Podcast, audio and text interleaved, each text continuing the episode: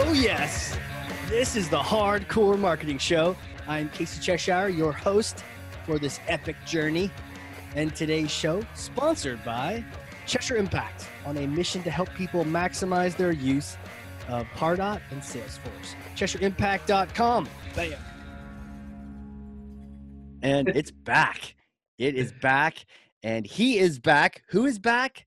The man, the myth, the legend, the great and powerful. Well, can't say his name yet. I Got to tell you about him. Entrepreneur, marketer, speaker, author. What, he's written books? Yes. More than one. Account based marketing for dummies, which you probably already have. And his latest book, which has been out for a bit now. And if you don't have it, it's time to catch up. ABM is B2B. And one of the cool things about this book, you, you start flipping through it, you realize he's cutting through a lot of the chatter, a lot of the bullshit, honestly. he really gets to the heart of the matter. Podcast host of Flip My Funnel podcast. Nah, now people are going, okay, I think I know. Uh, you already knew from the book title. Co founder and chief evangelist of Terminus, Sangram Vajre. Welcome, sir. Casey, man, happy to be here. Thank you, man. That's a great intro. It keeps getting longer every time. This is the second time you've been here. Every time you come back, it keeps getting longer and longer. By the time, well, the whole show will be eventually just your introduction. One day, one day, maybe people would just say Sangram, and then that's it. You don't have to go through all of that stuff. Well, I, be- you you kind of kind of can say it now. Yeah, I think so. I think so. Well, that's but, because people can pronounce my last name, and that may be it. Right. You know, I really had to study it last time. I remember you asked me. It's Vadre, right? Did I say it right? Did yeah. I get it? Okay. Right. Cool. Yeah. Cool. Um, well, hey, man, this is really interesting because this today's episode, the, the theme. I mean, eh, we you're a very you're a thought leader. You're here, but there's some things happening right now. There's there's some partnerships happening, like Terminus and Pardot are becoming BFFs, and yeah. and so the concept of like ABM and marketing automation, they're they're they're coming together and we're starting to see the the full picture i mean it's not just one this conference and that conference it's like it's the whole journey all these things are happening so i got to pass you this thing you've you've held this before let me hand it to you again Ugh. okay here you go thor's yeah, hammer got you got it i got it there you go nice nice form there um you play tennis nice form so take Funny you said because my crush. I gotta show you this. I don't know if people can see it recording, but this is my son winning uh, tennis championships. So I started to put his stuff around here. So tennis championships. Yeah, so it's pretty fun. He just like yesterday we saw he is like number three in Georgia uh, for tennis, and I'm like, oh my god, that's really cool. Well, I know how he keeps winning because his dad wields Thor's hammer like a tennis racket. So, so take that hammer, smash for me some kind of myth, bogus strategy, misconception, set the record straight once and for all. Awesome. All right, here you go. The hammer comes down. I think most companies don't have a demand problem. They actually have a pipeline problem. Pipeline. They have a pipeline problem. Yeah, because I think everybody thinks like, oh, I gotta hire marketing so we can get more leads, we drive pe- drive more people, drive more traffic, get more demand. Sales need more people, more mouths to feed we're creating an issue in marketing and sales that we're actually getting ourselves into and then we can't get out of it because we're creating that it's a self-fulfilling mm. prophecy and what really is interesting is is if you really think about it you or most companies actually have a pipeline problem so let me give you an example I know I was talking to Andy Paul, um, I think about a year ago, and he said, "Hey, you know, he's like, man, I'm a little bit older than you. Let me tell you a story." I'm like, "Yeah." He's like, once upon a time, those were the days where sales only had 1x or 1.5x or 2x the pipe. Right now, people talk about we got to have 5x the pipe, uh, 10x the pipe, so that one in 10 accounts will actually close. Well, guess what? That is the problem. We are getting unnecessary, literally forcing, jamming through people into the demand funnel and, and really taking our eyes of the money, which is where the pipeline is. So what does it even mean to do 2x pipe? Does that mean you need two times as many people in there than yeah. you That's Man. it.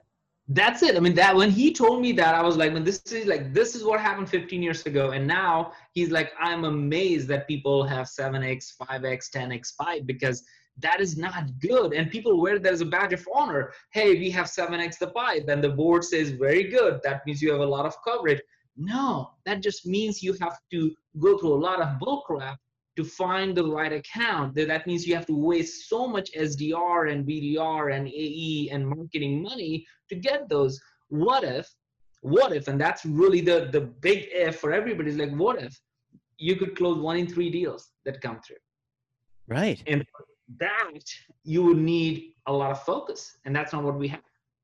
It, it's that same problem we had on the marketing side of, of just filling that funnel, baby. Just fill that thing up. Who cares how just more the merrier, right? Like how how many people went in the top of your funnel? Oh, millions, millions. Same problem. It, it, it's like it, the problem it doesn't go away, and now it's even worse by the time it gets to sales. Because you're right.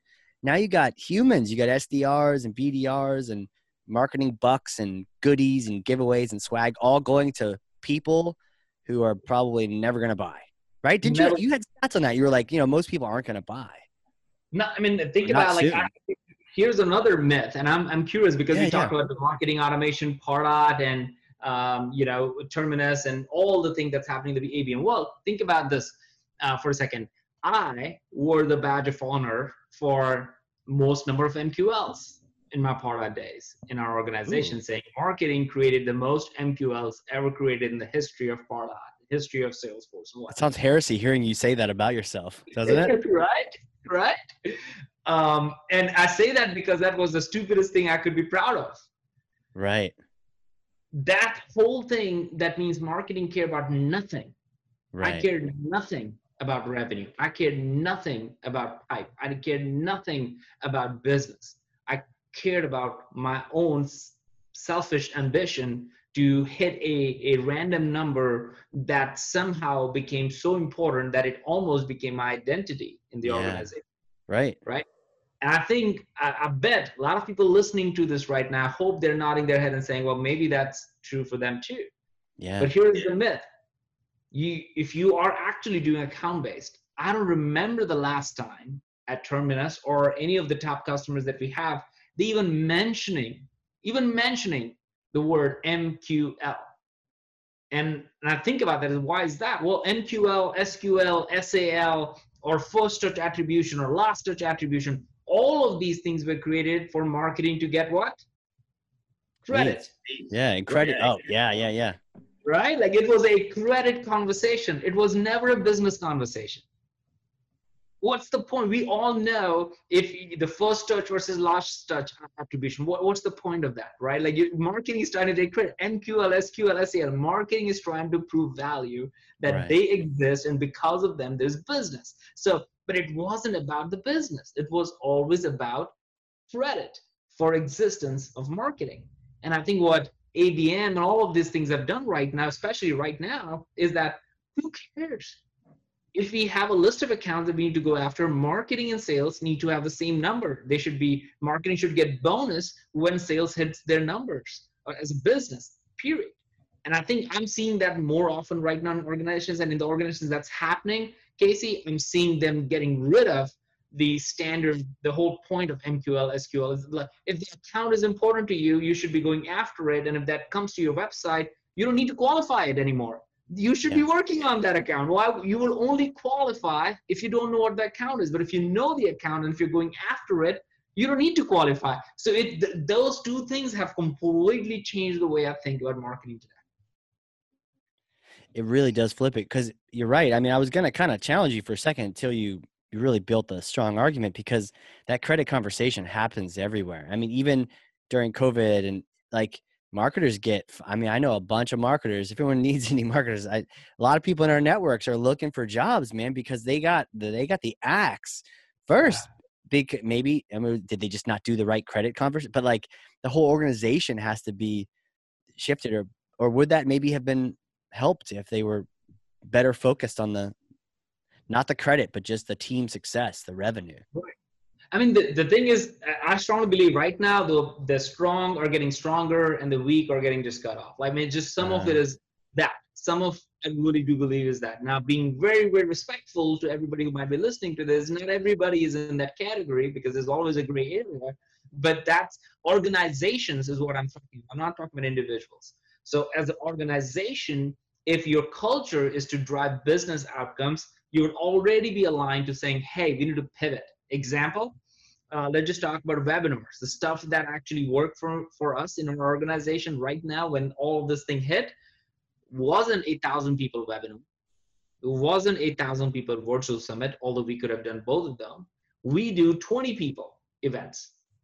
20 people in the same industry we cap it out of 20 and there's guess what the show rate of our webinar is for those 20 people? What? 80 to 90 percent. No kidding. And normally free yeah, events it's 50 or less right less guaranteed right? they, they show up and we would cap at 20 so they're like wait a minute i can't get into this no you can't i'm sorry we already have 20 people come back next week and they will come back next week 10 minutes early this time so yeah. the uh, the point of all of this that you, you, I think if you create relevancy for your business, then I think you will hit. But that's what marketers need to do right now. They need to pivot their thinking around whatever skills they have. If your skill is to create demand, stop thinking 1,000 people to 20 people. Now, that requires a complete shift of mind, but you can still use the same skill set to, to build a program around that. If you are all about creating ebooks and content and demand generation around that, then maybe you need to create content for that industry, very specific for those 20 people and make an ebook or make a landing page for each one of those companies that the marketers who are doing that right now casey i'm seeing them getting promoted.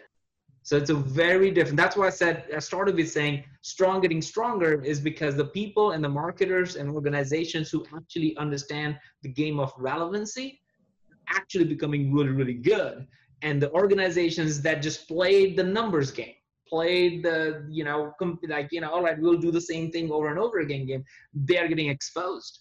Yeah yeah. Wow i like the idea of the smaller webinars like really mixing it up and doing something different and not just the same old quantity based eh, and i guess it's scary though eh, going niche ratcheting it down going after 20 people instead of praying that you know you'll get 100 to 150 to sign up and then 80 will show up and then 50 will stay like all those goofy numbers you just go for the 20 i mean do yeah. they just need to like do we just need to all get kind of more courageous or how do how do you move in that how do you get more marketing courage yeah it's a great question i feel like it's it's less about marketing courage i feel like and it's more about recognizing what's the most important thing for your business to move forward. So the 20 people webinars where we're going to do, we looked at our own database and said, well, okay, well, where is our pipe? Right now, we see that we have a ton of manufacturing oriented accounts. Okay, we're good at, we're, we're really good at selling ABM to manufacturing. It, it's really good. Okay, great. We see that there are at least 50 accounts that are in manufacturing in the pipe, going back to the first myth, it's like pipe. So we looked and said, we let's do a manufacturing, our manufacturing industry marketers focusing and pivoting and changing and addressing it, this pandemic as an example. We literally looked at this as an opportunity, quite frankly. And when we marketed, we didn't market to the entire base. We only sent this to those 50 accounts and saying, hey, look, we're capping it at 20. This is a manufacturing only uh, webinar. We have zero slides. The point of this is to bring CMOs. We already called up and recruited two or three CMOs. So we featured them saying, hey, here are the three CMOs in your industry that are going to be on it. And it's a roundtable, not a show and tell kind of thing. And all we did was seated maybe two questions, and the rest was just conversation. Casey, guess what? Like your podcast, they would want to stay not for the 30 minute, but hour and a half. Wow. Yeah, that's great. Right? Because they're all talking. They're all like, wait a minute, how are you doing that? And a lot of times, quite frankly, in the early days, it was like a therapy. Oh, you yeah. too? You got the same problem? Your CEO also is asking you to do like all of these things. And we were just sitting there and like, you know, watching a movie here, right? Yeah. Like notes and it's, it's a safe environment because it's not getting published anywhere or they knew that this was all about them and for them I, you know, and, and here's the other part that that word, as I said, it it clicked on me. There's a book written by Jeff Henderson uh, called For F O R, and his point is, companies, the next generation companies, are going to be the companies that are not best in the world, but the companies that are going to be best for the world. Wow. And that is such an interesting paradigm shift. Like we all keep saying we are the best account-based marketing platform in the industry. Guess what? Customers don't care about it, right? Like that's why the idea of building community is such a big deal for us. Is like we need to be for the community, for the industry. So that that's one of I'm going to bring Jeff in in our peak community uh, yeah. to just talk about this because it completely shifts and he gives examples after examples after examples like you don't need to be the company best in the world nobody really cares right. what important is are you the company for the world. And i think marketers need to build up the courage going back to your question is are you for your customers? Are you for your future customers? And as you ask that question the answer would appear right in front of you. Right. And very and that's a good litmus test for your content for your webinars for any kind of marketing you're doing. Is, is this email for them or is this all about me? You know yeah. is this is this my email? Is this does it even help them at all is this brochure to help them or is this to help me? You know it, it's a great question. That's that's i see it and it looks like you got maxwell to write a foreword on that too which is pretty sweet yeah, he, he actually was a, a good friend of mine. He uh, is in Atlanta, so I know really? him personally. Um, and he uh, he is a pastor of a church over here called Gwinnett Church. Uh, he just left recently because the For movement that he built became so global that there are other churches and businesses trying to adopt this philosophy around For, uh, which has been fascinating. But prior to that, he was a marketer at Chick Fil A well of course they understand nice. what like he gets what marketing is like he worked with the braves um, company uh, you know team and all that kind of stuff. So he gets the idea but when he said that i'm like well that's a that's a game changer idea. Yeah. Yeah. How, how do you how do you have you been able to build any of those things into terminus? Or i mean how, how do you apply some of those things you're reading yeah, no, you, you're right, man. I think, and, and all of these sounds great ideas, and you're like, wait a minute, so what do I do with this? Right. Like, How, uh, yeah. just give everyone the book and hope magic yeah. happens, or yeah.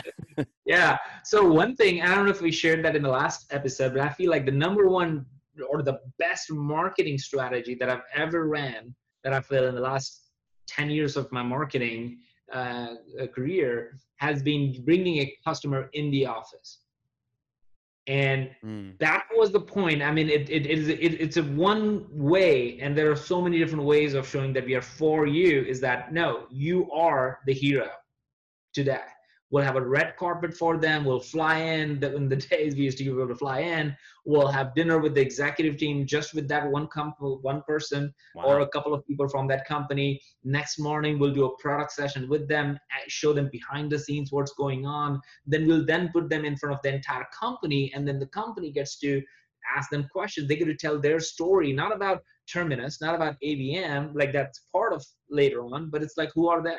Like we want everybody in our company wanted to, wanted them to know in the operations department in the finance department to know how does our customer look and feel and what do they say so we had this customer in the month customer of the month in flesh program that we we brought in a customer every single month and went through the same exercise and made like when they walked in the office the every single one of their uh, the tv monitors had their face and their name and the really? who they are. Uh, it was it was just a full on red carpet welcome from start to finish. Now we're doing that on zoom uh, but that's that's a that's a way just thinking applying this idea that are we for customers.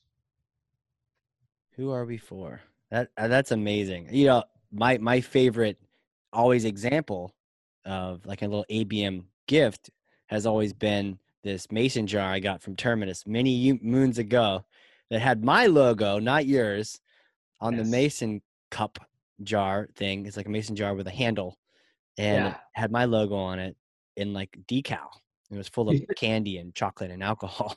And I was like, and yeah, amazing. I remember like, my logo. Like I know you could mass produce your logo, but that you can't. You didn't make 500 of them with mine on it. You had to make individual ones. It just shows yeah. that you care. Just like this red carpet type stuff shows you care.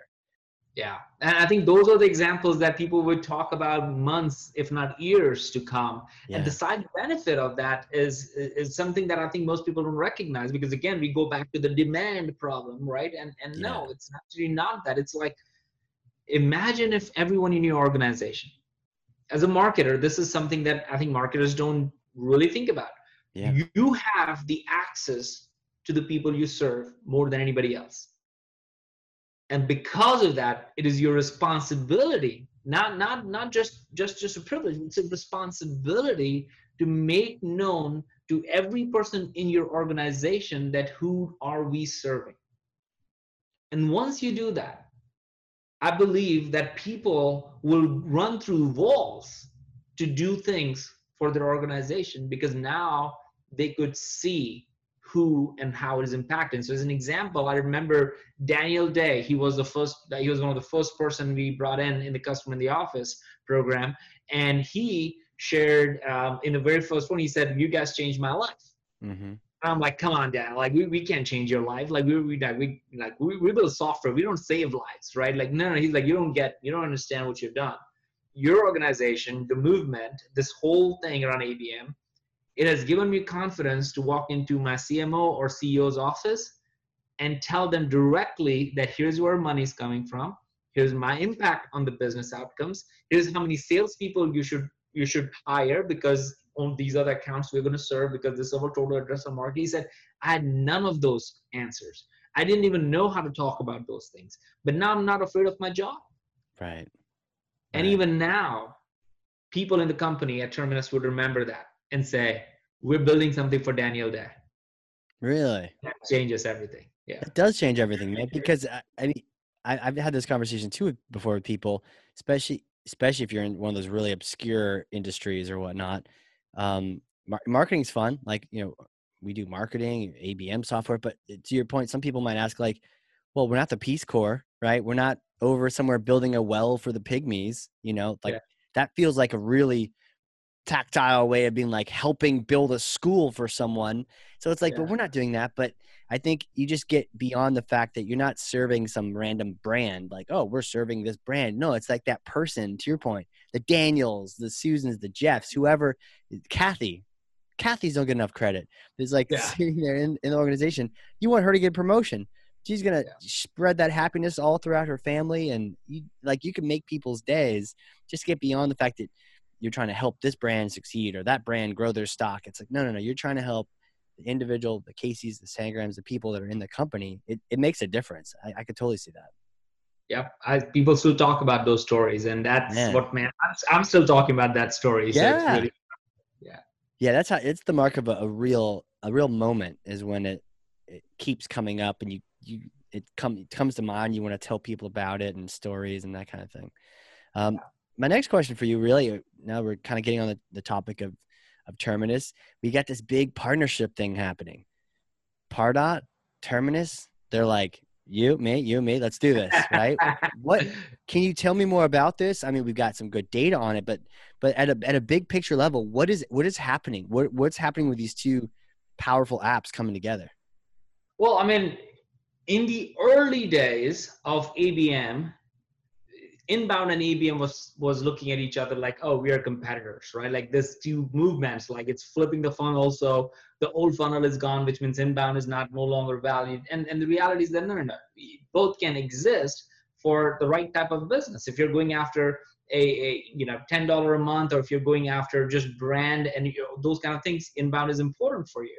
As a matter of fact, I'll submit to you in most organizations, if you're doing your ABM right your inbound actually goes up. I see that. Yeah. Yeah. Not a lot of people talk about that. And they're like, oh, then that's because your people are taking credit for it. But if you stop taking credit, people will stop talking about it. It's like it doesn't matter where it came from. You already knew the account. But if you're advertising to them, if you're sending direct mail to them, if your salespeople are reaching out to them, if you're doing events to come in together as a webinar, they're going to tell somebody like, "Hey, Joe and Sally, will check out, um, you know, Casey's company or Sangram's company and see what it is." And they go and fill up the form, and they become inbound. And you're like, "Oh, inbound is going up." Well, no, no, no. you actually they're coming because you created this halo effect around them through all these things. So if you stop worrying about credit I think inbound will actually go up and ultimately you actually will get the credit that you're really looking for, but not in a um, in like forceful way. It's just what happened as a byproduct of it. Right. So that inbound, outbound, I feel like that mystery is resolved, at least for me. And I think in some of the leading companies, they are getting over this idea of like, are this two different channels or are they actually driving business? And I think 100% helps the other group. The other big elephant in the room has always been marketing automation. Mm. And people go, well, well, what about all the nurturing stuff and all the email stuff and all those things that happen through marketing automation? Well, the beauty of marketing automation and companies like Terminus, like let's just say Pardot and Terminus specifically for this example, is this. Because they're the best, right? They are the best. We both have history there. We I was history, there. Yeah. yeah. So it's beautiful to when it, the world comes right full circle. It is. But both are both were created. And in, in a sense, market marketing automation was helping marketers do marketing using emails. When Terminus started, we wanted to help marketers do ABM using advertising. hmm So if you think about it, the email and advertising are the Trojan horse into all the other things that are built around them. And as long as organizations can help others do marketing, those are the applications, those are the products that are going to do better than other uh, other products. So for example, there are a lot of products that started off saying, hey, we're going to help you measure ABM. Well, guess what? You can measure if somebody's not doing it. So Right. that's why some of those companies had a difficult time to get up uh, off the ground. But for us, we had uh, we, we we made sure that we are actually doing something. When we had to choose what we focus on, we chose to focus on helping first marketers do ABM, and then added Bright Funnel, then acquired Sigstr, then added Chat, and all those things. But Pardot and and Terminus, this is like both companies are helping do uh, marketing, so that makes sense there are a lot of it's bi-directional it's a full-on integration which means it's not just like an api call here and there no it's a full-on integration which means there's a bi-directional sync which means if you're running as an example if you have your dynamic list and things of accounts that you're working on and you want to say well as soon as somebody hits into that account or somebody fills the form or somebody does something like that fire up an advertising from terminus to that particular account and give the entire account an halo effect so now you can do things like that, which allows marketers to do really smart marketing. Yeah. Totally see this. Totally see this. And I'm I'm glad you're here. I mean, thanks for being here to explain this because yeah, I I had sensed the inbound versus ABM. You know, inbound, some of the crazy people, inbound, they were like inbound versus marketing automation even. They were just like but really we it's like okay, no, it's it's actually very similar the idea of marketing automation versus ABM. Yeah, I felt that too, right? It's like it's almost like we got really tribal around ABM and then you're like it to the exclusion of everything else. But then on on our last podcast and if people haven't heard that one they should go check that one out we'll link to it in the show notes but you you caught me up on abm right? Because there was a lot of this bs a lot of this chatter that they had kind of taken it run with it and you're like no it's not it's that there's tiers there's there's prioritization levels and one of them can be what you have been doing right? Don't stop what you're doing but what you're going to find is those other tiers where you've been focusing your efforts are just way more powerful. So I, I totally i totally see what what's happening and and what you're explaining with how we're kind of they're at odds with each other. But what's crazy at the same time, when they're selling marketing automation, at least from my experience, people are like, well, can I do ABM with this? And it's like, well, it doesn't prevent you from doing it, but it doesn't have the care and feeding, perhaps, and it certainly can't eh, do unless it's email, right? So to your point, you need a tool that can do and measure. Um, Right. And, and so it was, it does a great job. It, it kind of, they both have this sort of the the backbone of either the email or the ads and then all the other features attached to it and i want to get your take on the different features added to terminus but i totally see it. They- they're these like great things but they're kind of missing. It'd be great to have some some excellent email nurturing but t- tied to the accounts and it'd also be great to have that ads and all the things that go with abm and and not just so lead focused. I think pardot was due for a little infusion of account focus you know they'd done some changes but this is like a big change so i i, Yeah, I see it man i see it happening Yeah, this is massive for them and for us. Uh, but definitely, the reason they leaned into this is because this was one of their top requests uh, from their customer base. Uh, Yeah. Like, well, we how do we add on to it? And if you really think about it, let's go back to the business part of it. That's what marketers should care about.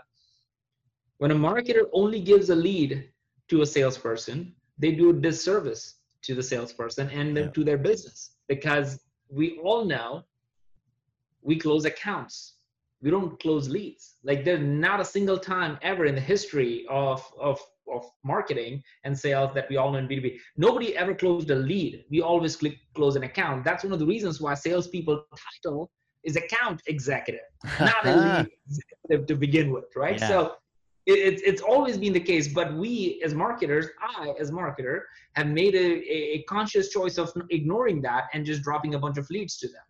And really, what we should be doing is saying, going back to the pipeline problem, is like, okay, marketer or salesperson, Joe and Joe, you have these 10 accounts that we have some leads on it, but we know there are like seven people maybe in the decision making process, and we need to give you air cover now to all those seven, eight people in that account so we can have a faster uh, velocity on those deals. That's where the idea of Pardot and Terminus as an example comes together um, and I will say this over and over again. I, my salespeople goes bananas when I say this. I said, you don't need Terminus to do ABM.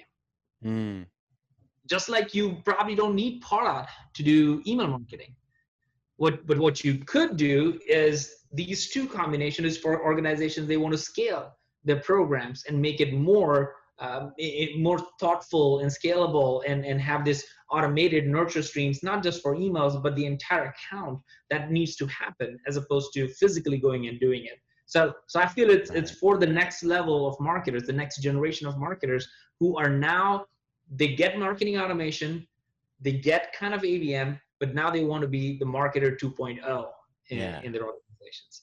Yeah, man. Uh, it's exciting. Can, can you, cause maybe just, um, let's run down. Let's run down like start with Terminus and then and then hit all the different because I know you guys have been acquiring different tools and like not just like the standard ones you're like oh yeah but like signature apps and this and that.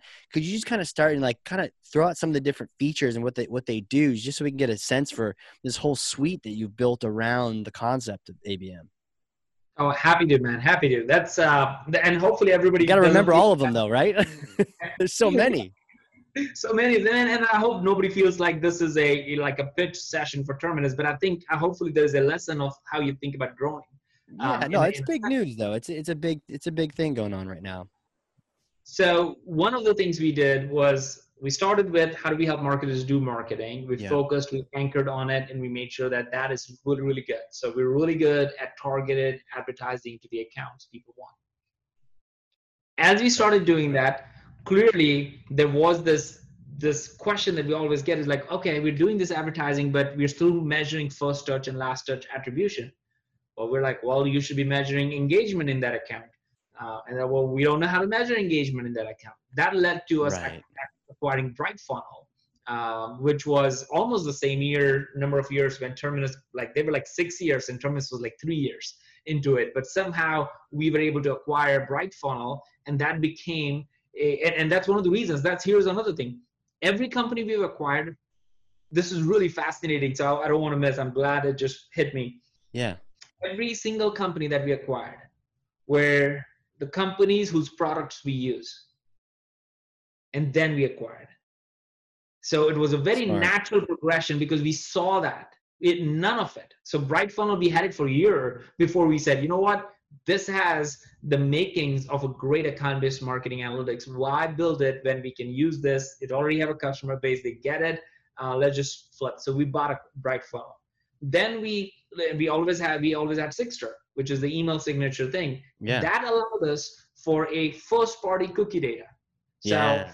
just a quick one-on-one, one-on-one on that is that when you do advertising proactively, you're using third party, which means we don't have the cookie. We don't know who these people are. We are relying on our partnership with NetProspex and DNB and LinkedIn and like 50 plus ad exchange networks to get there. And, and the data is okay, but not the perfect, the best.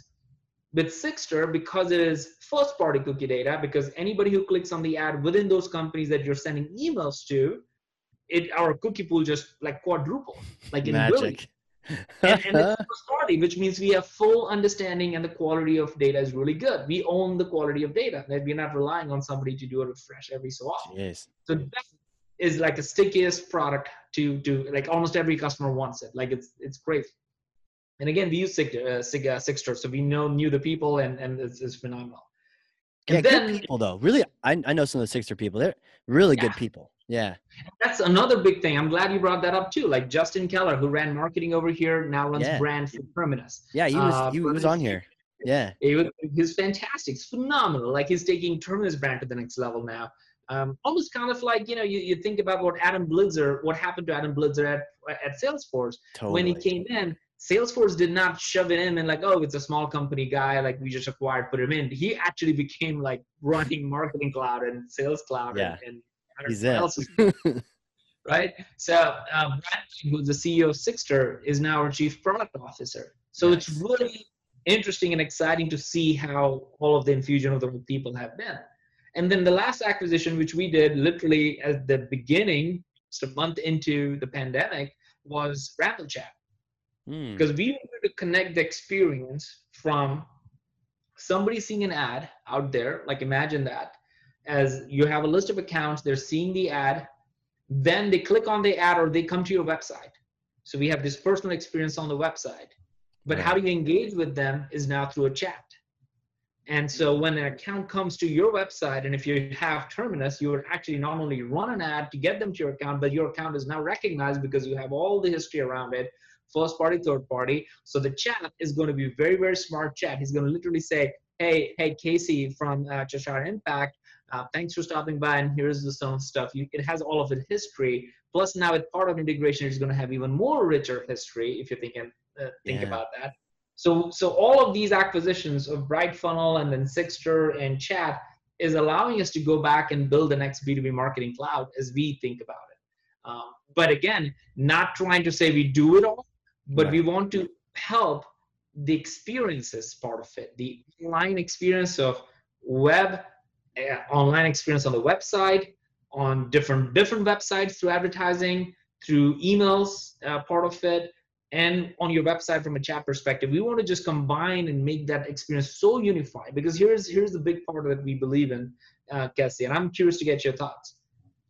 I believe the next generation of companies we believe the next generation of companies are going to be companies that create a really unified experience imagine if you have the, whatever the thing you got at that event from amanda I remember amanda created that logo for you on that, did, yeah. that thing. It was Amanda too. And- Yeah, that's right. it was fantastic. I think it was for SiriusDecisions event where where I think she created it for. Um, imagine if you saw that, and then again the next day you go online, and now that picture of that particular thing is also in front of you anywhere Oh, you see right. it, right? Yeah. And imagine you came to, oh, let me check these guys out. And you came to terminus.com and the chat bot opened up and it sees that, hey, did you enjoy this gift or something? So now there is this this feel like, hey, we know you. We not not in a creepy way, but we care about you. And Right. we want to show you that you're important to you. Yeah. And you couldn't do that with 100,000 accounts, you, but you could do that with your top 100 accounts. And that's where I feel companies are going to win if they start doing that. Yeah. Yeah. And otherwise, it's left. To, I mean, some people say they like to pick and choose different things, but man, trying to tie together a tech stack, it sometimes you just can't, right? So you need them to be. And I was even always wondering, like, why Sigstr? I'm like, I like the people, you know, Yeah. uh, but like, why? Why? But then you just, I kind of get it now. Wow, now you own the data. Got it. You know, but that you can't stitch that together yourself. You know that you need some of this the best tools coming to work together. So I totally, I totally get that. That's sick. Yeah. A unified experience. It's really the way it goes. You know. Yeah. I think I think that's that is one of the going to be our greatest struggle. Um, we don't have it all together yet. Yeah. I don't think most companies don't have it together, and it won't be all uh, through acquisition. It will be through partnership. Like we have partnership with uh, with Pardot now. We have great uh, exclusive partnership with Bombora for intent data, for Right. example. We have partnership with Sendoso for direct mail. So in a way, your customers are not just demanding but truly expecting you to deliver on this because that's what they get on a, in a b2c environment Right. uh, so i think it's getting closer and closer and i feel right now every organization it's a great opportunity to stand out if we stop doing the usual webinars and if stop doing the usual ebooks um, and stop doing the usual stuff we actually are going to create really great experiences where our customers will remember that and they will come to you because of that Yeah, I'm totally gonna do that.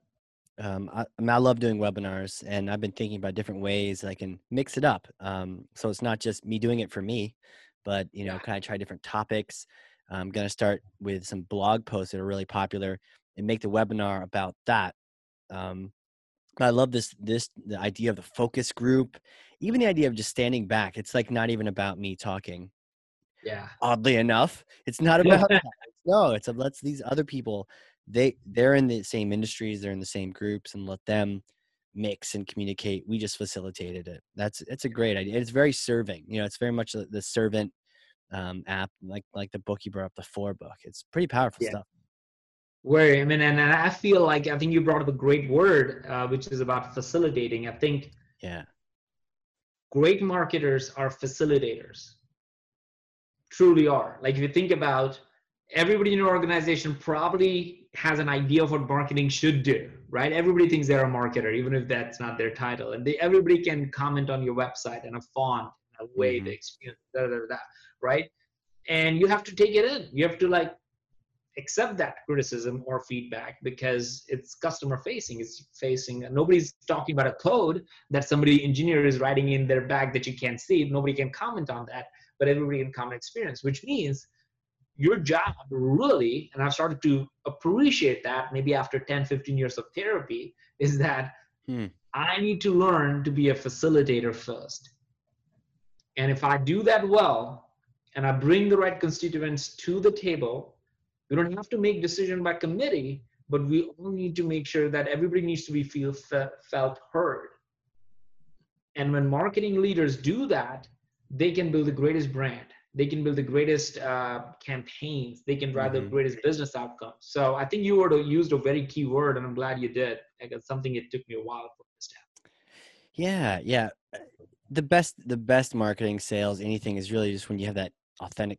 You really care. You just yeah. you want the people, and it feels better. So anyone that doesn't feel that yet, shift that way because then then you really you're going to work. You're not selling widgets or sprockets or some SaaS program that lives in an Amazon web server. You know, it's like it's like a real you're you're helping people, and that, and that kind of ties back to the whole thing. I wanted to ask you about you know this ties into the unified experience. You are everywhere, and I love learning from you and watching and seeing what you do and I do want to get into the community in a second, but one of the things is you're on LinkedIn and you're on LinkedIn Live. And there's only a few select rock stars that are on there. And I've had a chance to join it, and you basically have these like podcast like interviews. So we'll we'll put a link into you on LinkedIn so people can go get followed so they can be in aware of when these things happen. But tell me about LinkedIn Live. It, what what's the experience been like for you? Have you learned anything about the best way to do it? How do you get the most people inter- interacting? What kind of best practices have you seen? Oh man, thanks for asking that. That has been a really fun project. I really took podcast and doing it in a room without video to now doing with videos to like doing it online. Like really, that's all I'm doing. I'm yeah. doing podcasts online. Right. That goes on Flip My Funnel. That you know we do recaps in the community that that you and I will chat about. And, and I think that's uh, that has just been a fun experience. What's exciting is that, and what the biggest learning I, I learned from this is that consist, consistency create massive outcomes. And I have been a big believer of just being consistent, but I didn't realize how big of an outcome would that have. So when I used to do webinars or podcasts or all of these things, I would just do it on any time that pleases me because you know nobody's watching it, right? Right. Then when I started LinkedIn Live, I did the same thing, but I, sometimes I will see hundreds of people on it, and sometimes I will see like two people on it. And I'm right. Like, doesn't make any sense. Like, you know, it's like, what, why are not the same people engaged? Because, and I think this is actually better than the last one. Like, you know, right. what's, what's wrong with that? And, and what I realized is there's nothing wrong with them as always, it's always wrong with us, is the idea that I wasn't consistent. People were not, didn't expect. So when, if they would show up, when they are available. So I started doing it every uh, Monday and Wednesday, but mostly Wednesday at 9 a.m. Eastern, which meant I'll blow up some of the West Coast people. I mean, that's okay. Every Wednesday at 9 a.m. Unless something else happens, I'm consistently Wednesday 9 a.m. live. And what that has done is that a week when I didn't do it, I got like 10 people emailing me, which means there must be more people who missed it saying that hey did i i missed your thing. Did it not go live? I'm like i never committed to it live but now i guess i need to because people are waiting for it. And these were like cmos and directors of marketing and leadership role people. So it was really interesting that they looked at this as something they put on their calendar. So all that to, to say is that i realized the value of consistency that consistency truly creates massive outcomes. And that has given me more opportunities to speak and do other things because of that. Wow. Yeah so such a good point around the consistency. I'm actually right as you're doing i'm making a little reminder for myself 9 a.m on wednesday right? Is that, that's what you said? Yeah. 9 a.m on wednesday. It just goes live at 9 a.m no matter what happens and then now people like in hundreds will show up for that time and that allows for meaningful conversation. And because there are so many people i'm starting to bring the community with me in that conversation. So it's not just about me to your point earlier about me asking questions. I'll have no more than three questions literally really time. just three questions.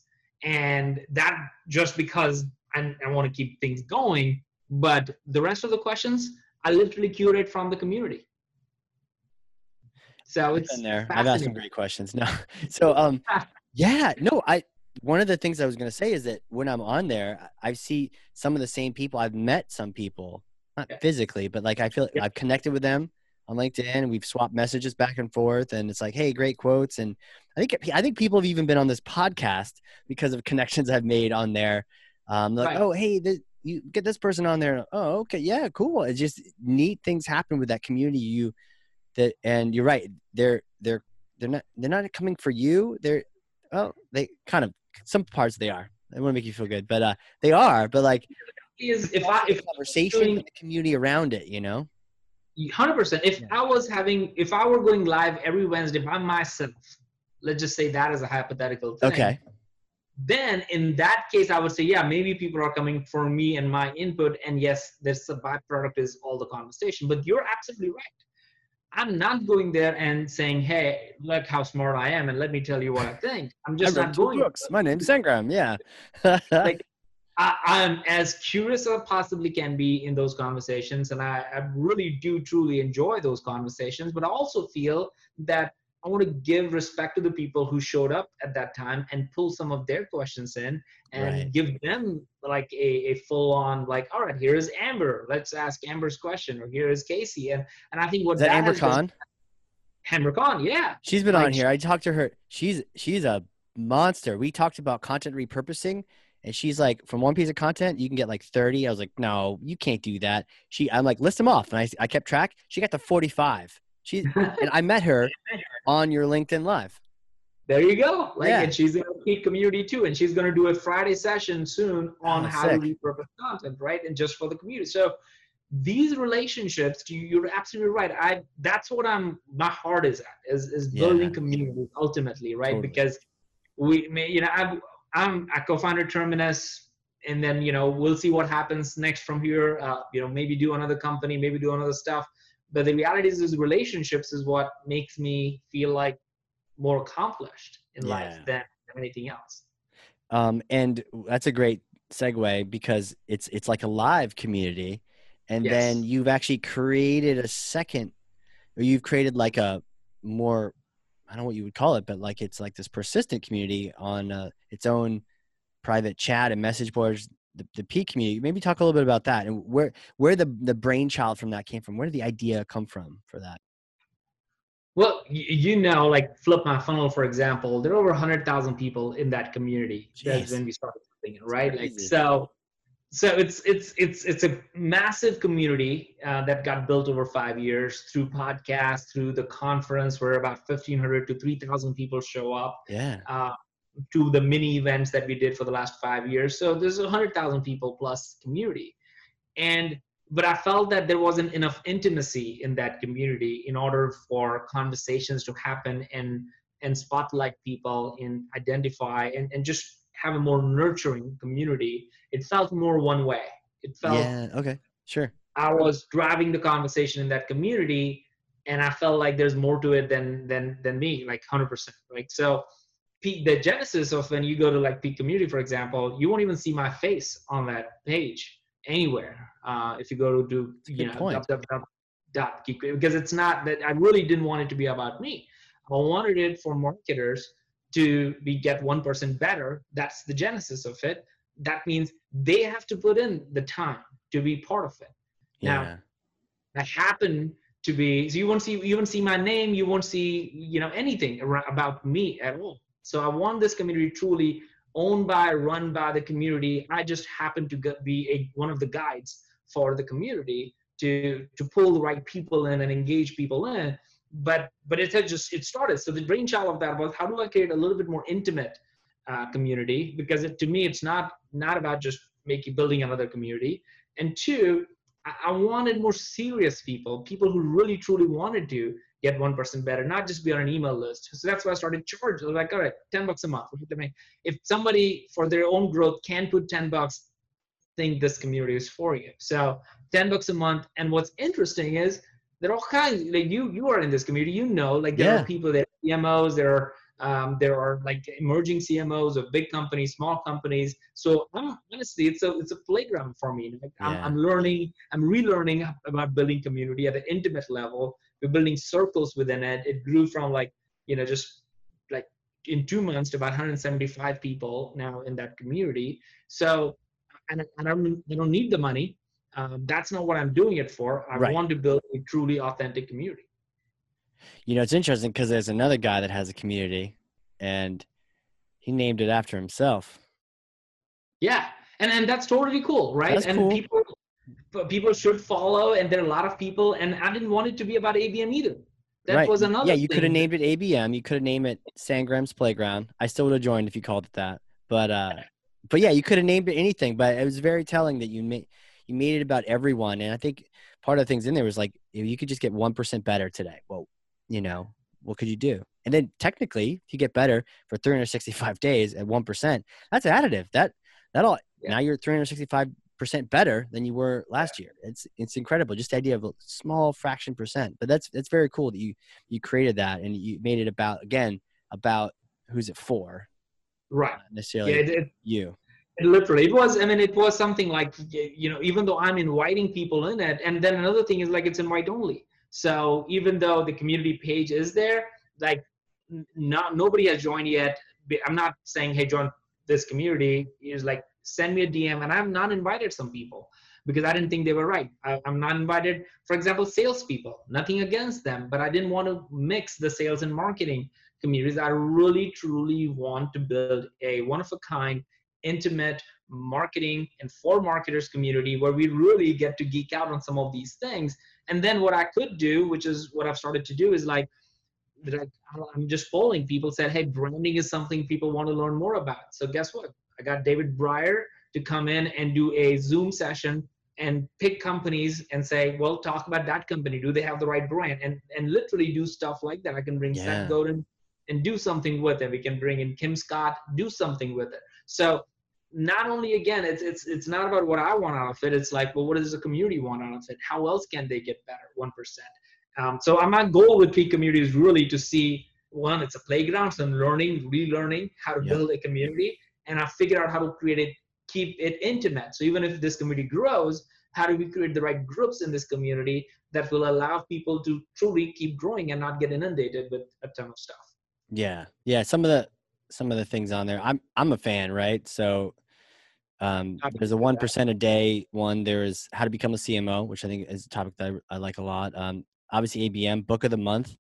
You know, job posts, tips and tricks, data and measurement. You know, it's just good. It's just good stuff to again geek out. It's like you're just like you created a small webinar with 20 people. Now you've made a it's a bigger community, but that's cool because we can flourish. And that way, at any given time, I'm looking down here and I see a bunch of green dots next to people. So there are people online at any given time, which is cool because that that makes it feel like the, it's actually alive. It's not you know the old school LinkedIn group where you're like, please come to my group, and then like people weren't even there. And this just feels like very much more interactive and engaging.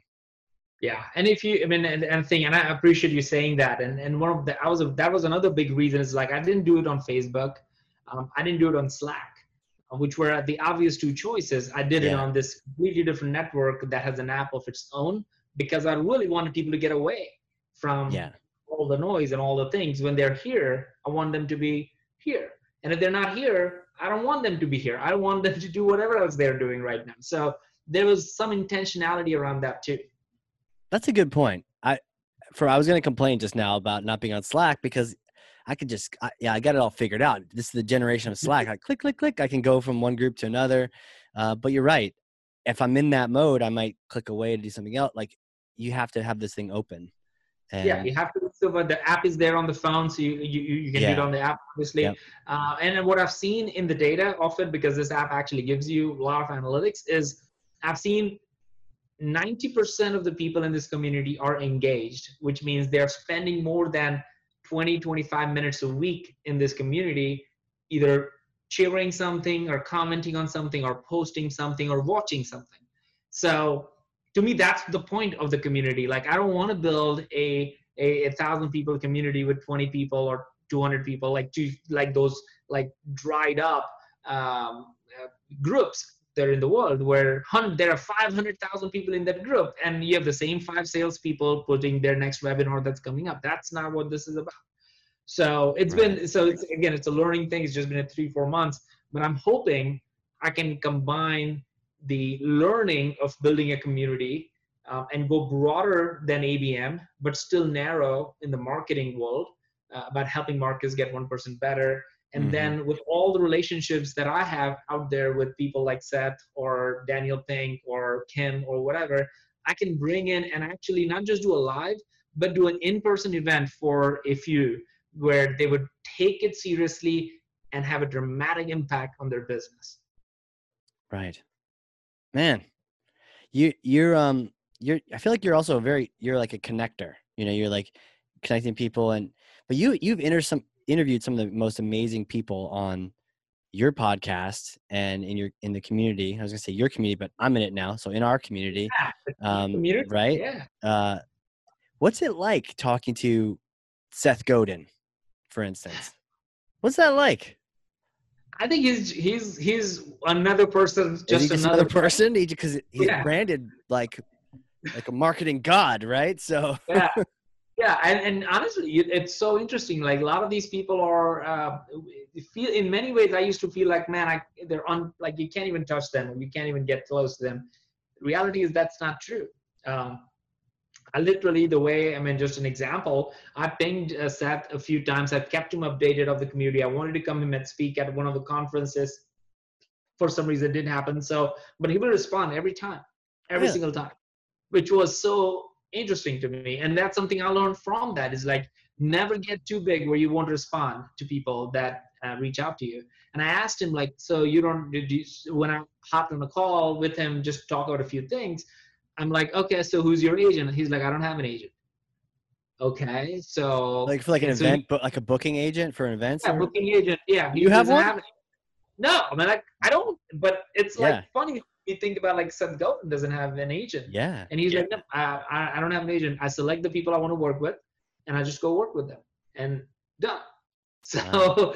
it's so it's like yes. you start think, thinking about like well you must be getting a ton of inquiries right like and you must be like so are you spending all this time like like so it's interesting but he's just another person who who who is who actually if you think about it i asked him this question too is like so um so i don't see you doing like you know a bunch of lives or a bunch of uh, podcast or a bunch of this that and the True. other he's been only doing one thing which is one email every single day right you think about simon sinek where it was like one thing every single day and he said it was really, really, really inspiring. He's like, look, yes, I could do a whole bunch of things and I probably would have a whole bunch more reach, but it will take me away from the most important thing that I'm good at, which is my ability to think without distractions and wow. not letting the world change my view. It's, it's my view so it's like i do not even go back and look at comments i do not even go back and look at reviews i do not even go back because he's like i don't care which is really fascinating to me it's like these are my things some are gonna like some are not gonna like these are my thoughts and i want to be i want to share my thoughts as clearly as possible without being tainted by the world because in his view that dilutes the the gravity of the point that he's trying to make sometimes. So it was really fascinating to think about that. Yeah, I could do all these other things, but I'm just gonna. Fo- I was gonna say maybe he's focusing on writing because he. Do you would say I'm? I mean, he spoke to you, but is he like a writer or is he a speaker? Sometimes people are one or the other. Does he seem like he's? Yeah, I think he's a writer, all in.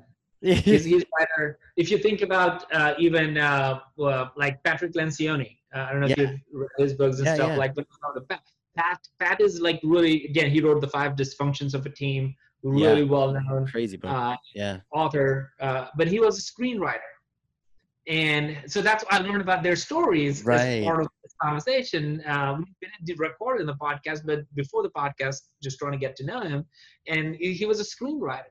So every book is like a screenplay of wow. fictitious fable style characters. That's what all of his books are fables.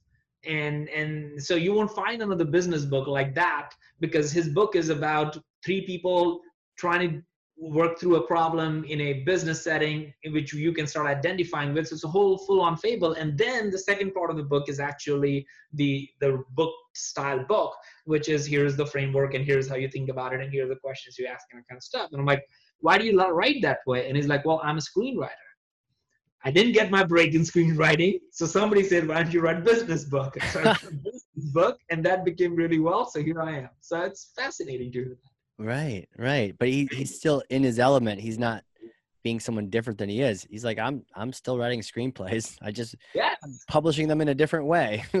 still doing it from the array of all the books, that book is completely different and it will stand out. Like Bob Burg is another person, right? He, mm. he wrote um, the Go Giver series, which is all screenplays.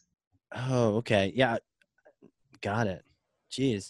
So, so yeah, I mean, so you've talked to a lot of people too. Um, and I, I know you're kind of philosophical like I am. And the idea of, uh, I, really loved you were doing this for a long time. I don't know if you're still doing it, but the idea of intention and the yeah. more intentional person wins the more yeah. intentional marketer and even in your life and your career are you still doing anything around that or i know you got a yeah, things going on yeah i mean i still write the becoming intentional newsletter once uh, on sundays oh you or, do yeah on linkedin it goes on wednesdays uh, there are about 21000 people on that list so it's a really that list has just grown and it's literally just one thing that that at top of mind is literally one minute read um, for for it. So I try to keep it very simple.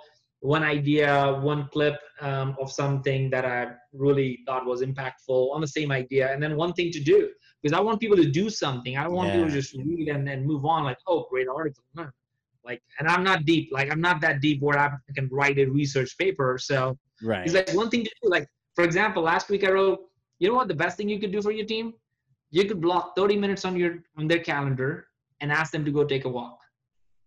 Like that could be the best thing you could do for your team this week given how many zoom calls and sessions they're going to have. And yeah. i can tell you how many emails i got after that saying oh my gosh that really like i got my teams telling me that you know so it's, it's like things like that. It's like simple stuff. Yeah. Yeah. I, I remember that post. So so this this newsletter but you're doing this on linkedin every wednesday that's where it comes out? Yeah, okay. it goes on. It's part of LinkedIn, LinkedIn's um, newsletter article series, right? Like, so they they create articles, oh, uh, and uh, they, I mean, they promote the heck out of it, which created that. So if you look at one of my articles or something, you will see now I only write the newsletter uh, on LinkedIn, which is a really interesting feature of that too. Yeah, they keep coming up with interesting things. So is it enough to just follow you to get that, or do we got to do something different? Yeah, you have to subscribe to that. So when you go to LinkedIn and when you go to one of my posts, which would be a newsletter, um, one of them would be like on Wednesday. You can see on Wednesday I posted a, a 111 newsletter. So you have to go to that newsletter and subscribe to get it. Wow. It will send you it to an it will send an email every time I post. So it's not just a LinkedIn feed. It actually it's an actual email. An actual okay, cool. Yeah, all these things that man, I love learning. I love yeah. these conversations. There's just there's so many different things that are changing. And I sat on a call with my team today. where we're talking about some some technical stuff with Pardot. It has come a long way, my friend, since when we were both working on it. Uh, well, five years ago, six years ago, maybe, yeah. That like even the email template wizards and email template uh, locked class. There's all sorts of you can lock sections in the template but now there's yeah. different kinds of locks. So you can only change an image, or you can change text and image, or you can change nothing or all sorts of or change html there's all these complexities that keep getting added to these different tools it's crazy Yeah. i don't know how you, i don't know how you keep track of even your own right there's just all these powerful tools that keep getting punched in and punched in it's crazy Well, I mean, I, thankfully, in my role, I'm not keeping up with those things. But Right. but what's interesting about all of it is like when I think about um, the event, like the LinkedIn Live, like I'm using Yeah. Eventable to for people. So like 900 people who sign up to get my events update, or the Hmm. Peak community. There are like you know so many people already there. They are not part of that that update. Um, so I think there are like small tools here and there starting to make your job easier. So I think again, I, I feel like if people listening to this as a marketer, it's probably the best time to be a marketer right now than ever before, ever before. So like take advantage of it. Yeah, it really is a powerful position. It it it crosses all the boundaries for better or worse. We get our hands in everything, man. It's crazy. It's so crazy. Hey, how how have you been, man? It's been it's been COVID time. You got your family. I love your love your your room with your bookshelf. How how's the fam? How how things going? The family's good, man. Uh, we put a zip line in the backyard for the kids, so Really? people do. How, uh, how is it is it long and does how fast is it? Uh, um, well, not not not too fast. Not too Um, crazy, we right. are- not too crazy, but we are blessed with a, a you know it, it's a sizable backyard, and there Sure. are really like trees that are hundred feet Okay. apart that we're able to to kind of it's kind of a slope, so it's kind of goes fast as you go. Wow. Um, so it's been fun with COVID and everything. It was like the neighborhood uh, kind of place to be uh, during that time because one, everybody just wipe their hands and just go zoom, jump, and then go back and stand in the line. So it was kind of fun. So we did that. Uh, for a month, we had inflatable pool part like stuff for the kids because the water because the swimming pool was off. Uh, and then now with the tennis, right? That's why Krish and I got into tennis a lot more. He more than I do. So all these things that I think um, made us realize that one, you you actually can have a true uh, family time without and, and do all these things um, without it being a distraction to to the work that you want to do. Um, it has obviously opened up that you can work truly from anywhere if you truly choose to. So I think it's been really good from a long term perspective, but in the short term, obviously it sucks. Yeah, yeah, and I don't know about you. You probably had twice as many um, flights on Delta, right? I was looking at my Yeah. app and I had like eight planned out. You know, things in the year. Think first part of the year it's just cranking, and then it's like, nope, they all got canceled. And Yeah.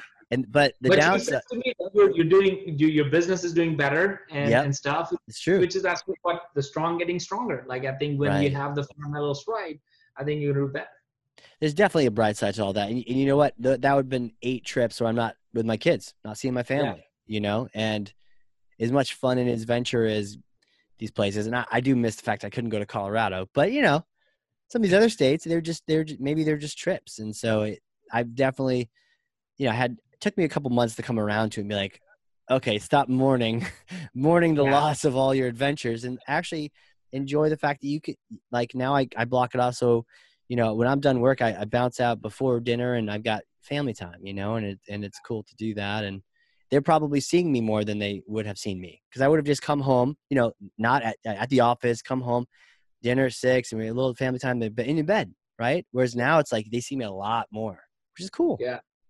and they're going to remember this time forever. You and i are going to remember a decade from now we're all going to be talking about where were you in 2020 and what did you do right, Like, Right. some kids will be graduated for a lot of a lot of us um, by then. So it's it's it's going to be a fun fun thing to think and fun memories to actually look back on. For sure. I, I also wonder about the uh, the college students though. That's a that's a tougher one. Like oh man like that they're really in the middle of a uh, transition time you know? Oh, that it sucks for everybody who's graduating, looking for a job, or like, you know, okay, this is the worst time for you to graduate right now. Or or even haven't graduated and the schools want full they want full tuition maybe you know you hear about the the schools in new england say oh yeah we're going to charge you full tuition for the remote or you know it's like i think it's getting disrupted i think that finally education is getting disrupted Yeah, I think all, I mean, everything I'm hearing about it feels like people are learning that the value of education is really high, um, but it could be obtained at the cheaper price than what people probably thought about. Yeah. Uh, at the same time, like uh, the teachers in schools, everybody's getting challenged like never before. So I can actually, as an entrepreneur, I feel like what a great time for somebody to reinvent all oh. of these things who has passion for any totally. of these areas. Like total, like it's an open game. Like there's all rules, all bets, all guardrails. Everything is off, and you can really reimagine. So the question I feel like we're asking in our organization as well, and I've heard others starting to think about is like, no, no, no. Let's not talk about how are we going to do things when we're back. Let's just talk about how are we going to restart something. Mm-hmm. Like, what will be the new beginning look like? Not renewing something old, like completely the new beginning of your business, of your family life, of your school, of your community. What is the new way of doing things, the new thing to do, as opposed to saying, well, how when we get back to the same old thing, like you know, it's time to completely reframe, re- rethink about it. Yeah, and it's kind of interesting. That it's at the start of a decade, um, and you know, if it if it hadn't been for something like this, we may have just rolled right into it, and then yeah. ten years later, the decade's going to the next decade. But this has kind of made us pause a little bit to say, oh, okay, okay, what is really important right here? What do I want to do with the next several years? And when I do finally get more freedom to move around, either flying or just being in restaurants, what am I going to appreciate now? that what I mm-hmm. didn't have for a little bit. Yeah. Yeah. You got it. Yeah. The choices are going to be real. The, that when everything is again back to normal, we, we will have to make the choices and saying, well, is this what we want? Or now we're just doing it because we wanted it, not our families didn't want. Like clearly, there is a choice that we'll all have. For sure. Yeah, I've definitely started making decisions around offices and and um, travel, and also what's important. You know, for me, it's been like hiking lately. I'm just like, let, I started going hiking now, like every week, climb a peak, peak community. Every week, it's like one of those four. There's there's 48 mountains in New Hampshire that are above 4,000 feet, and so wow. every every Tuesday or every sometime during the week, I'm tackling one of them in the morning, like getting up super early, just tackling one, tackling one, and just yeah. How I, long does it for you to go up, up and down, and come back? It depends. Like um, this past one was it was a little easier one. It's like nine miles. Yeah. You know, and it was two. It was a twofer. So I got two two out of that list. I'm up to 14 now. You know, wow. but it's but it's cool. But you know what's neat is there's some groups on Facebook where they they talk about, hey, uh, I'm doing uh, this mountain, or what do you guys think about this one? And I used to like not know what they were talking about. I'm like, oh, cool, yeah, whatever. But now that I've been there, I'm like, oh yeah, ooh, that's a tough one. That'll be a tough one for you. This is what I did, and it kind of uh, you learn a bit more, and it, it kicks my butt, and I'm just having a good time. Yeah, I know. You know what? You're also connecting the dots for maybe some people. Definitely for me, is that when there was this this difference between your work and at home, and now things are blending. I feel what we're probably missing more than ever uh, which seems like you're capitalizing on now, is the alone time, the the time to think, uh, not go back to back, time to decompress, yeah, time to to just shift you whatever you were doing to back. Like right now, I'm doing this, and a minute later, as soon as we're done, I'm looking at my kids, right? Like it's like literally yeah. like that. There's no like going from this to like decompressing, thinking through, okay, calming down, and then getting to. There's nothing like that. It's like like this, like this, and overlapping. So I feel like the stuff like what you're talking about to have this like maybe two hours of or four hours of this time where you're like just going. Yeah. It actually is probably really good for for your mental and physical health. It's a good point, man. I, I felt like it's it's time's gone faster now that we're sort of at home, at work, at home. It's the same thing. We're just, and so time is like, wow, it's already, what is it, September now? Didn't this thing start in like, what is going on? It just, because there, there aren't those breaks. But yeah, to your point, just giving yourself a little, sometimes people call it free time or, you know, just a little time just carved out for you.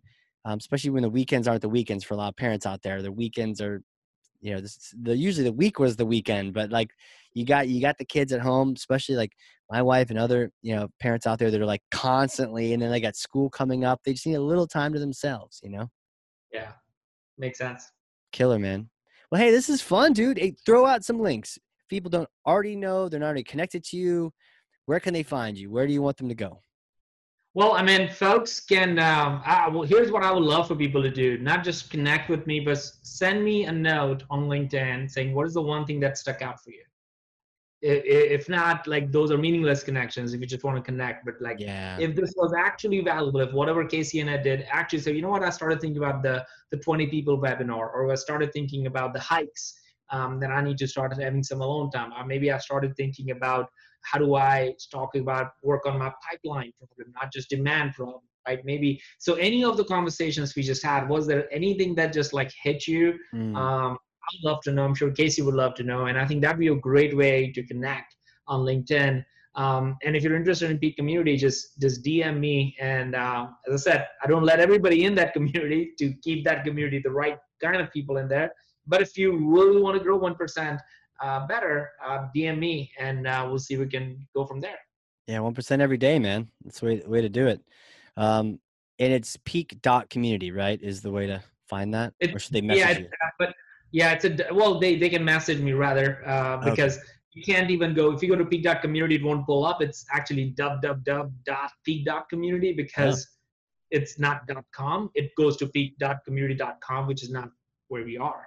So gotcha. in all in all, it actually works for my favor because I don't want a whole bunch of people in that community. I want the right people in right. that community. If you want in, e- either DM Casey. Um, you can you can uh, I, I trust you, and that's Hook what we. Yeah, totally. Community. Yep, you can invite them, Casey, um, people who know you personally, or if you want to hit me up, then hit me up, and then I'll invite you. But it is an invite-only community. It's not for any and everybody. Right. Not like the other community out there. oh man, this has been so good. Dude, it's been great catching up with you. Thank you for your time. I know you're a busy dude talking to the likes of Seth Godin's all day long, coming in I hope, schooling hope us. I never become too busy in, in a relationship that, that you and I have. So agreed. Always there. Agreed, man. And for those people listening, if you learned something, and I know you did because you're about to send Sangram a note saying what you learned, but also consider putting a note on LinkedIn little post, what you learned. And I know you learned something because I've got two pages of notes from this little casual conversation over here. And uh, so put what you learned on there, tag Sangram, tag myself, start a little conversation. That is thought leadership. And that can be you. It doesn't need all the branding and the hoopla. Just go ahead and do something, share something you learned, and that's it. So, dude, brother, thanks again for being on here. Uh, it's been awesome. Yes, Casey, I love every time we spend time together. Thank you so much. Every every day. Let's do it every day. maybe maybe every quarter. We'll see. Maybe too much, but you know. yeah, right, right. Not not to kick it too much of Casey. I, I, I get overwhelming. but uh, thanks, man. And for those people listening, this has been the Hard Corps Marketing Show. We will catch you all next time.